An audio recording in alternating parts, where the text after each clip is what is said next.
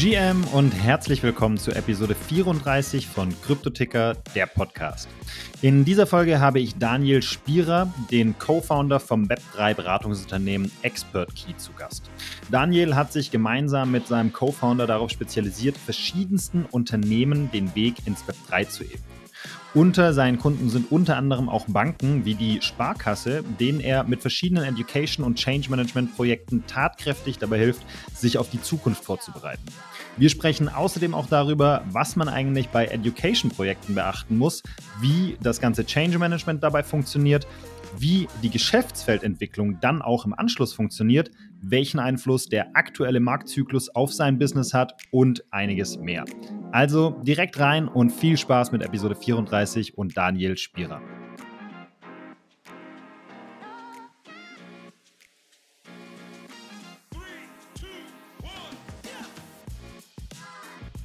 Herzlich willkommen, Daniel, im Kryptoticker Podcast. Freut mich, dass du da bist. Wir sind auf der Blockchains. Ähm, vielleicht erzählst du mal kurz, wer du bist.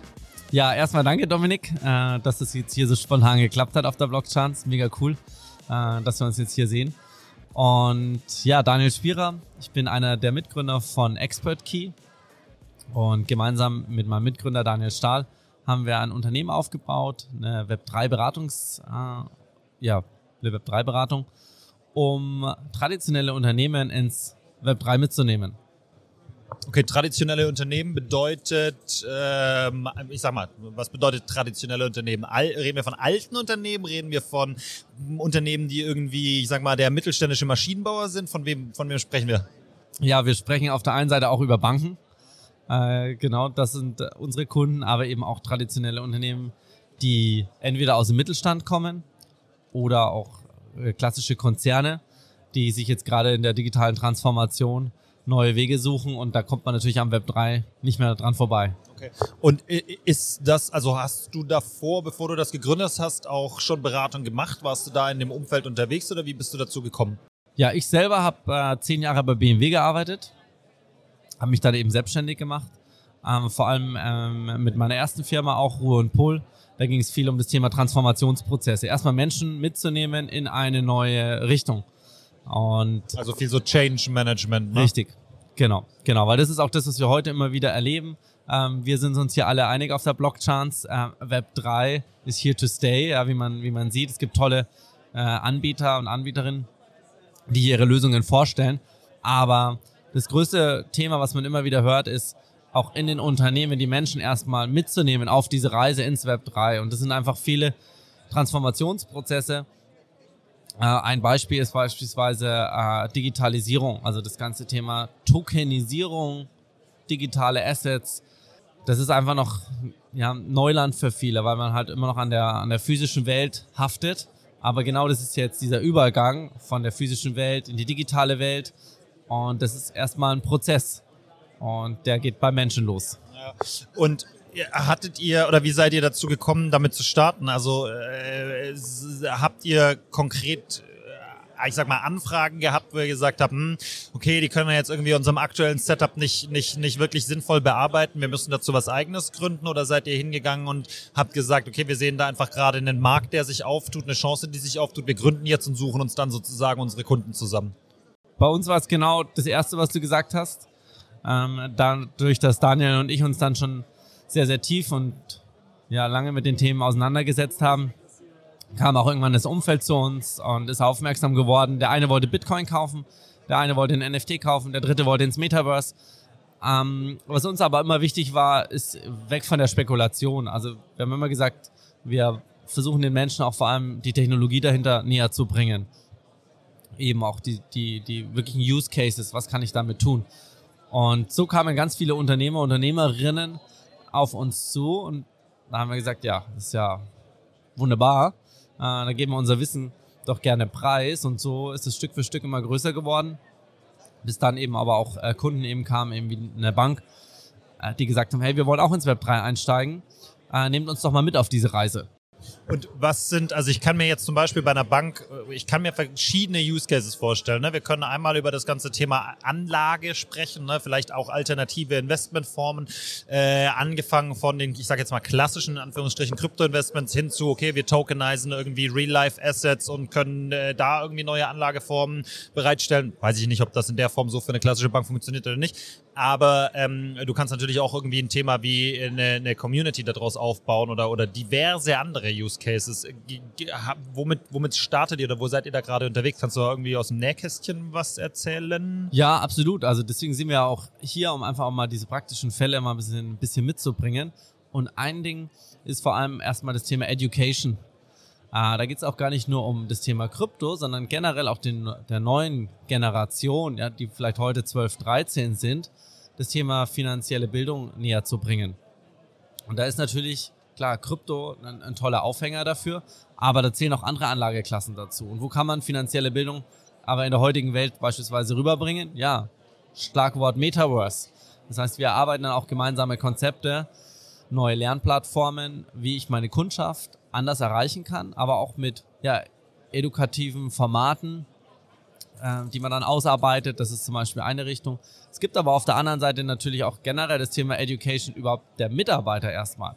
Ähm, wir haben jetzt hier zum Beispiel, wenn man das so sagt, stell dir vor, du bist ähm, Firmenkundenberater in, in einer Bank, der Kunde hat mit dir sein Geschäft gemacht, geht raus und sagt so, ey Dominik, wie ist denn das eigentlich mit Bitcoin? Und dann sagst du als Firmenkundenbetreuer, also du hast ja zwei Möglichkeiten. Entweder hast du dich schon selber damit beschäftigt oder hast keine Ahnung. Und diesen Gesichtsverlust, den versuchen wir auch erstmal zu minimieren. Weil für den Kunden ist es ja nicht schlimmer, als jetzt in dem Moment zu hören, äh, ja, an, an, an Dingen, die vielleicht gar nicht mehr stimmen, weil das vielleicht Fakten sind vor fünf Jahren oder vor sechs Jahren. Hashtag bei Bitcoin jetzt Kriminalität äh, zum Beispiel. Und da geht es auch erstmal wirklich im ersten Schritt darum, Gesichtsverlust auch ähm, zu, ähm, zu vermeiden, einfach erstmal eine Bildung aufzubauen, auch im Unternehmen, weil das ist wirklich der erste Schritt, um sich dem Thema überhaupt erstmal zu nähern. Und dann der zweite Schritt, was du gerade angesprochen hast, Geschäftsfeldentwicklung, nochmal zu gucken, also finanzielle Bildung, kann ich da Formate machen, Metaverse, wie kann ich das nutzen, aber natürlich auch, ähm, wenn wir jetzt die Sparkassen zum Beispiel nehmen, der Tony Token zum Weltspartag. Ähm, das, da ging es auch um das Thema Kunden, Kundenbindung, Kundenloyalisierung, um den Kunden erstmal heranzuführen an das Thema NFTs. Ähm, genau, also da gibt es ganz unterschiedliche Möglichkeiten dann, aber der erste Schritt ist erstmal Education. Okay, verstanden. Ich, ich stelle mir das, äh, ich versuche mir das irgendwie so ein bisschen bildlich vorzustellen. Ne? So wie du das Beispiel genannt hattest, ich bin bei meinem äh, Berater ähm, oder telefonier oder wie auch immer, vielleicht sogar Videokonferenz ja. ähm, mit, mit dieser Person und habe dann eben diese Frage als Kunde, ja, was ist denn mit so Anlageklassen Krypto? Ähm, äh, dann könnte ich jetzt zum Beispiel, wäre ich diese, diese beratende Person, sagen, ja, da habe ich irgendwie Ahnung von, weil ich mich damit privat beschäftigt habe. Und ich glaube auch, dass es durchaus viele Bankberaterinnen, Bankberater gibt, die da auch irgendwie ein Verständnis von haben. Aber ich könnte mir vorstellen, dass die das gar nicht kommunizieren dürfen, weil es sozusagen nicht innerhalb ihres von der Bank gelernten Kompetenzfeldes liegt. Also selbst wenn sie eine eigene Meinung haben, können sie nicht wirklich was dazu sagen, weil es nicht ja, Beratungsleistung der Bank ist. Ja. Bedeutet das, dass die Banken zum Beispiel in dem Fall gesehen haben, okay, wir werden, wir bekommen immer mehr solche Anfragen von unseren Kunden und unsere Berater und Beraterinnen melden das an uns und sagen, hey, wir kriegen ständig Anfragen zu Bitcoin und Krypto und sonstigem, wir können aber nichts dazu sagen. Wir brauchen da mal bitte Input und eine, eine, eine Position auch der Bank. Wie steht denn diese Bank dazu? Ist das so ein Fall oder? Ja, man muss da, das ist ein ganz wichtiger Punkt, den du ansprichst. Da muss man auch wirklich ganz klar trennen, weil auch äh, das Thema Beratung einfach ähm, aufgrund ja, der Regulatorik. Das ist dann halt Financial Advice. Das ist genau, nicht No Financial Advice, sondern dann richtig, ist es genau. wirklich. Ja. Und das ist einfach, äh, das ist quasi so die, die rote Linie, die darf auch nicht überschritten werden. Das heißt, der Berater darf heute noch nicht in dem Bereich äh, beraten. Aber, und darauf wollte ich so ein bisschen hinaus, äh, genau, no financial advice, wie du richtig sagst, aber trotzdem muss er ja verstehen, mit welchen Bedürfnissen sein Kunde auf ihn zukommt. Und dann im nächsten Schritt jetzt auch zu überlegen, ja, was können wir denn zukünftig unserem Kunden überhaupt anbieten? Ähm, und das ist wirklich so dieser erste Minischritt erstmal herauszufinden, was braucht denn der Kunde? Ähm, also noch gar nicht in die Beratung einzusteigen, sondern erstmal überhaupt auf Augenhöhe mit dem Kunden zu sprechen, dann herauszufinden, was sind seine Bedürfnisse, um dann im nächsten Schritt zu gucken, okay, wie können wir die Bedürfnisse erfüllen? Und dann geht es zum Beispiel um eine digitale Infrastruktur, die erstmal aufzubauen. Ähm, Tokenisierung von Wertpapieren, von Immobilien.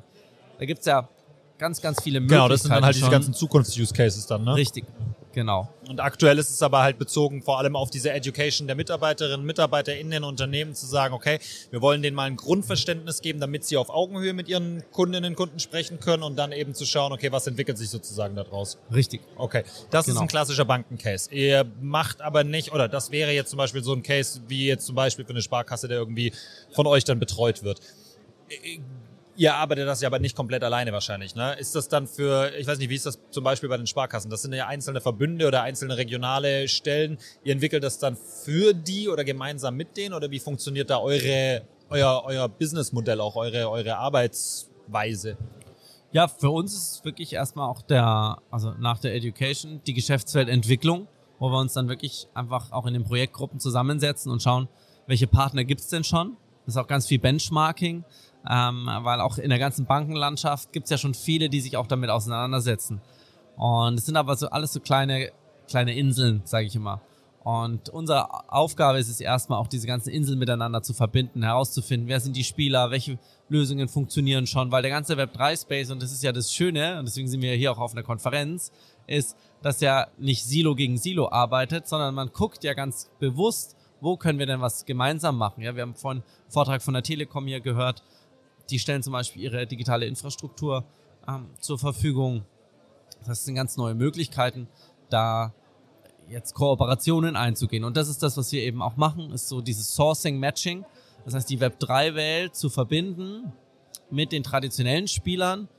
Und das ist eins natürlich unserer Hauptgeschäftsfelder, dass wir neben der Beratung aber eben auch das Matching machen, dass wir die richtigen Partner an den Tisch holen, dass wir auch in der Kommunikation, wir waren vorhin bei, bei der Transformation, was ist denn wichtig? Ja, die Leute zusammenzubringen, mal eine Roundtable-Diskussion machen, mal alle CEOs von unterschiedlichen Firmen an einen Tisch zu bringen, mal einen Experten-Talk auszurichten, um die Leute einfach mitzunehmen jetzt auf diese Reise. Also das ist, glaube ich, gerade so aktuell der Stand. Ähm, ganz, ganz wichtig, einfach die Web3-Welt mit den Traditionalisten zu verbinden, dass sie sich auf Augenhöhe austauschen können, ohne jetzt da zu tief einzusteigen. Und dann im nächsten Schritt gemeinsam neue Lösungen zu erarbeiten, auf die dann aber am Ende auch wieder alle drauf zugreifen können. Und seid ihr dann auch diejenigen, ne? ich stelle mir jetzt so ein Change Management oder so ein Educational Projekt vor, was ja dann logischerweise irgendwo Change Management Aspekte mit drin hat. Seid ihr diejenigen, die dann auch den ganzen Content dafür produzieren, die Kommunikation dafür bereitstellen oder erarbeitet ihr in Anführungsstrichen nur ne? ähm, das, das Konzept dahinter und äh, nehmt dann von mir aus noch irgendwelche Agenturen mit rein, die bereits bei der Bank sind oder wie, wie, wie seid ihr da aufgestellt? Ja, also das ist immer wirklich ein partnerschaftliches Zusammenarbeiten. Das heißt auch die interne Kommunikationsabteilung, mit der, mit denen arbeiten wir natürlich zusammen. Von uns kommt der Content, aber wir bauen auch intern den Content auf. Ähm, weil uns ist einfach wichtig, dass wenn wir das Haus verlassen, nicht plötzlich das ganze Wissen weg ist. Ja, sondern dass es irgendwo verfügbar gemacht kontinuierlich, wird. Ja. genau. Wir, wir teilen es halt einfach auf in, in kleinere Häppchen. Aber uns ist ganz, ganz wichtig, dass die intern, dass das Wissen einfach aufgebaut wird, Stück für Stück. Das heißt, wir liefern natürlich immer wieder eher die Updates. Das, was so täglich passiert, das ist ja in der Web3-Welt so, dass äh, das, was hier gefühlt in einer Woche passiert, passiert in Ja. anderen Industrien äh, in, in, in einem ganzen Jahr. Ähm, das heißt, wir schauen einfach, dass wir da die, die Aktualisierung immer wieder mit reinbringen in das Unternehmen, aber eben in Verbindung mit den Kommunikationsabteilungen, wenn es eine Kommunikationsagentur ist, die, mit der wir dann ähm, dort, wenn, wenn das Unternehmen eine hat, äh, zusammenarbeiten. Kurze Pause. Wenn dir diese Folge von Kryptoticker gefällt, dann drück selber mal schnell die Pause-Taste und lass uns eine Bewertung und ein Subscribe da. Das hilft uns als Podcast ziemlich und wir freuen uns natürlich über jedes Feedback. Und wenn du nach der Folge noch mehr Insights und Infos brauchst, dann schau doch einfach mal auf cryptoticker.io nach. Dort findest du alles rund um Kryptowährungen, Web3, NFTs und viele mehr. Bereits seit 2015 kümmert sich das Team von Cryptoticker darum, Neulingen und Profis eine Heimat im Kryptospace zu bieten. Auf cryptoticker.io findest du jeden Tag neue Artikel und Insights, prall gefüllt mit News, Tipps und Hintergrundinfos. Im Cryptoticker Discord kannst du dich mit Tausenden von Gleichgesinnten austauschen, Fragen stellen, Kontakte knüpfen und vieles mehr.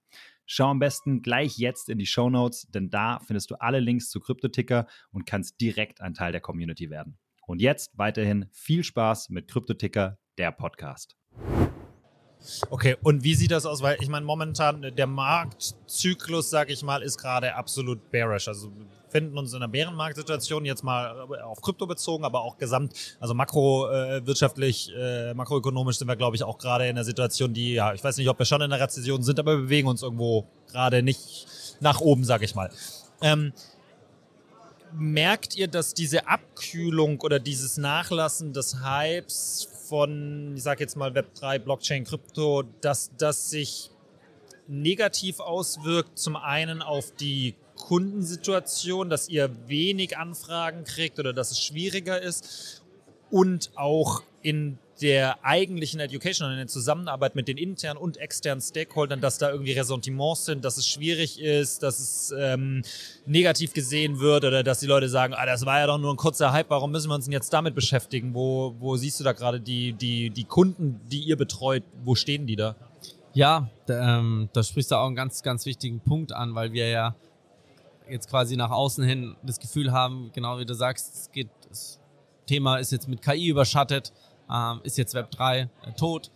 Ähm, und unsere Aufgabe ist es dann auch wirklich ganz klar erstmal zu sagen, also Web 3 ist vielleicht einfach nur erstmal ein Buzzword, eine Hülle für etwas, ähm, aber KI zählt ja da genauso mit rein. Also es ist ja, das eine schließt das andere nicht aus.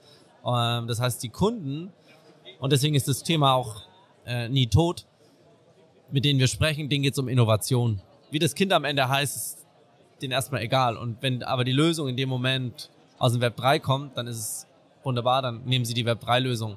Ähm, wenn wir im Bereich Generative AI unterwegs sind, ja, dann nehmen sie sich dort was. Aber das sind die Kunden, die jetzt sagen, wir haben verstanden, wir haben einen riesen Paradigmen-Shift, ähm, der so groß ist wie damals, einfach als das Internet herauskam. Ja, ja ganz oder als, äh, mit 2000 rum oder sowas. Genau, ja. oder als Steve Jobs dann das iPhone vorgestellt hat. Ähm, das heißt, ich glaube, vielen Unternehmen ist es jetzt schon bewusst, auch wenn wir schauen, Industrial Metaverse, ja, das, was, was jetzt auch noch nicht in der breiten Öffentlichkeit angekommen ist, aber in der Industrie jetzt auch immer mehr kommt.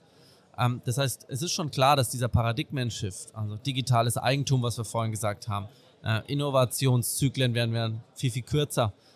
Das sind die Kunden, die auch weiterhin natürlich da äh, Augen und Ohren offen halten und auf uns zukommen, weil die natürlich verstanden haben, dass ihr Geschäftsmodell, wenn sie jetzt nicht dran arbeiten, in fünf Jahren halt einfach obsolet ist und ja, ja, die müssen sich jetzt für die Zukunft so ein Stück weit aufstellen und vielleicht auch schützen oder sowas, ne? Genau, weil die Kunden, die heute zwölf sind, sind in fünf Jahren 17, 18 und dann sind das die nächsten Kunden und fünf Jahre ist keine lange Zeit äh, für ein Unternehmen. Und das ist genau das, dass wir uns auch angucken, was sind die Zielgruppen, wie verändern sich in den Zielgruppen jetzt die Gewohnheiten, wo sind, wo erreichen wir die Zielgruppen? Gestern war auch ein tolles Beispiel, hat auch einer gemacht, ja, Gucci. Ja, in München geht kein äh, 12, 13, 14-Jähriger in den Gucci-Laden.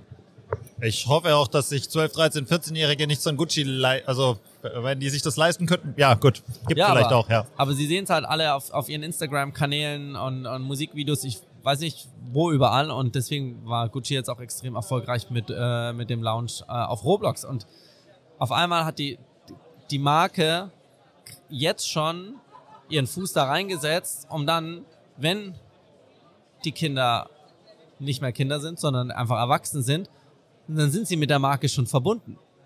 Und das ist genau das, was es jetzt braucht, so diese alten traditionellen Muster aufzubrechen und zu gucken, und das ist eben so dieses Visionäre, wo sind denn meine Kunden heute schon, wie kann ich sie begleiten, unterstützen, um dann in der Zukunft einfach diese, diese Verbindung, die ich aufgebaut habe, natürlich auch äh, zu monetarisieren. Also das ist ja eine ist ja, ja. Teil der, der, Kundenbindung dann auch, die ich jetzt dann auch aufbaue. Ja, genau, ich, ich verstehe das. Was ich interessant finde, aber das ist nur so ein kleine, kleines Side-Note. Ähm, bei Gucci sehe ich zum Beispiel, das ist eine Cultural Brand, das ist eine Cultural Impact Brand, das ist eine, eine Marke, die, die quasi wirklich physisch auch erlebbar ist, die digital erlebbar ist, die irgendwie Emotionen auslöst. Ohne jetzt äh, dem Kunden dann in eurem Fall zu nahe treten zu wollen, aber eine Sparkasse löst jetzt bei mir keine Emotion aus. Das ist also wenig. Ne? Natürlich kenne ich eine Sparkasse. Eine Sparkasse ist in Deutschland eine absolute Institution. Jetzt gar nicht wertend, aber es ist eine Institution, die, die man kennt, aber sie löst keine Emotionalität sozusagen in mir aus. Ähm, ich glaube, dass da sozusagen der Prozess ein anderer ist. Ähm, nur so mal, um meinen Gedanken reinzubringen. Worauf ich aber eigentlich raus will, ist, wie kommt ihr denn an die Kunden? Weil ich glaube, es gibt ganz viele, sag mal, Dienstleister, Dienstleistungsbusinesses, die im Web3-Umfeld tätig sind oder auch im AI-Umfeld, die sagen, so, ey, ich hätte irgendwie Bock mal mit einer Sparkasse zu arbeiten und ich hätte Bock mal mit einem mit einem äh, größeren Maschinenbauer zu arbeiten. Das sind Unternehmen, da habe ich eine gewisse Stabilität, da weiß ich, dass ich gegebenenfalls auch längerfristig sozusagen meine meine meine meine Tätigkeit oder mein Projekt am Laufen habe äh, und das nicht so sehr sprunghaft ist, dass wir dafür ist vielleicht mag ne, jetzt auch wieder niemandem zu nahe treten, aber die Innovationsgeschwindigkeit niedriger. Wie kommt ihr an diese Kunden ran. Also ich glaube, da fänden es viele spannend, mal zu verstehen, was da der Connect ist. Wie, wie komme ich da, wie kriege ich da einen Fuß in die Tür? Ja, und das ist, glaube ich, auch, das steht jetzt auch für diese neue Zeit übers Netzwerk. Also wirklich aktives Netzwerken. Ähm, wir sind in unterschiedlichen Netzwerken einfach auch vertreten, Mittelstandsnetzwerken. Äh, wir sind Teil des Münchner Kreises, beispielsweise ist auch ein, Netzwerk an mittelständischen Unternehmen, die aber auch äh, an der Forschung ähm, sehr, sehr eng sind. Ähm, es gibt aber auch andere äh, Netzwerkpartner und das ist das, was, was dazu führt, dass man mit den Leuten auch erstmal ins Gespräch kommt und diese, diese Barriere abbaut und das Interesse und die Neugier weckt, weil am Ende sind es die Menschen, die wir begeistern aktuell. Das sind die Menschen, die sehr, sehr neugierig sind, die offen sind für was Neues. Ähm, da würde es jetzt nicht reichen, einfach ja, Mailings rauszuschicken und, und gerade sagen, genau, auf ja, Leute zuzugehen. Kaltakquise-Mails oder sowas, es ja. Ist, es ist wirklich eher so ein, so ein Sog, den wir versuchen zu erzeugen, über Neugier zu sagen, hey, deswegen jetzt hier auch auf der Blockchance zu zeigen, das machen wir übrigens schon. Und wenn das vielleicht auch für euch interessant ist, dann kommen die, kommen die Menschen auf uns zu, weil sie dann auch sehen, hey, das ist ja schön, was, was sie da erzählt haben, setzen sie jetzt auch um. Das heißt, wir teilen dann natürlich auch immer das, ähm, das, was wir machen. Und das ist natürlich auch schön über LinkedIn beispielsweise. Ähm, kann man natürlich heute das, was du meinst, diesen, diesen Sog-Effekt, kann man einfach auch erzeugen, dass die Kunden auf einen zukommen und man nicht mehr aktiv auf die Kunden zugeht. Ja, ja, okay, got it. Ähm, was sind eure Pläne für die Zukunft? Wollt ihr irgendwie Mitarbeiterinnen, Mitarbeiter anstellen, wachsen, neue Kundengruppen erschließen, mehr mit AI in das Thema einsteigen? Habt ihr irgendwie Pläne, wie es weitergehen soll für euch? Ja, also wir sind ja letztes Jahr erst gegründet oder haben letztes Jahr erst gegründet. Unsere Ziele sind so, wir wollen schon so die Unternehmensberatung auch der Zukunft werden. Also auch von den Werten her ähm, das Thema Nachhaltigkeit natürlich, aber auch wie Arbeitszeitmodelle, wie arbeiten wir zusammen in der Zukunft. Ja, ich sitze jetzt zum Beispiel in München, der Daniel in Lörrach, das heißt, wir sind schon gewohnt, remote zu arbeiten. Ähm, versuchen da auch ganz viel auch von der von der Firma von Anfang an so aufzubauen, dass wir ein attraktiver Arbeitgeber werden. Natürlich, genau wie du sagst, weitere Berater, die dann dazukommen, in welchen Feldern dann auch immer. Also wir beschränken uns jetzt natürlich aktuell auf das Thema Web 3, aber äh, unsere Klammer ist einfach Zukunftstechnologien, Menschen zu begleiten in die Zukunft. Und da jetzt aber nicht einfach von heute auf morgen von Web 3 in KI switchen und dann von KI wieder in Quantencomputer. Ja, nicht sprunghaft, sondern. Genau, ja. sondern wirklich die Kunden, die wir haben, über einen sehr langen Zeitraum dann einfach zu begleiten in dieser Technologie, weil für viele äh, Unternehmen, du hast vorhin den Mittelstand angesprochen, die haben auch keine eigenen äh, Entwicklungsabteilungen. Und da wollen wir einfach auch der Sparringspartner sein. Das heißt, für uns ist auf alle Fälle die große Vision, einfach der, die Zukunftsunternehmensberatung zu sein. Ein toller, attraktiver Arbeitgeber auch mit den Werten, die es heute einfach ähm, Gott sei Dank gibt und die wir uns auch hart alle erarbeitet haben. Das sind so die, die zwei wichtigsten Punkte. Also, dann wünsche ich euch auf dem Weg auf jeden Fall viel Erfolg. Danke äh, dir, Dominik. Danke, dass du das alles so erklärt hast. Ich packe auf jeden Fall die äh, Links in die Show Notes mit rein. Cool. Und vielleicht, wenn äh, die Folge dann rauskommt, sucht ihr auch tatsächlich schon neue Mitarbeiter oder sonstiges. Keine Ahnung. Ähm, ja. Aber ansonsten kann man sich auf jeden Fall mit euch connecten und dann mal da in den Austausch gehen. Vielleicht entsteht da draus was Spannendes. Ja, also, immer gerne. Vor allem einfach auf LinkedIn einfach anschreiben und ja. dann äh, noch viel Spaß auf der Blockchain. Dankeschön, dass du da warst. Bis dann. Ciao. Danke. Ciao. Vielen Dank fürs Zuhören. Wenn dir die Folge gefallen hat, dann lass uns gerne ein Like da, klick auf Abonnieren, mach eine Bewertung und schau auf jeden Fall auch mal auf unsere Social Media Kanäle sowie den Newsletter. Dort findest du immer alle News rund um Kryptoticker, der Podcast. Und jetzt einen schönen restlichen Tag, Abend oder Morgen und bis zum nächsten Mal.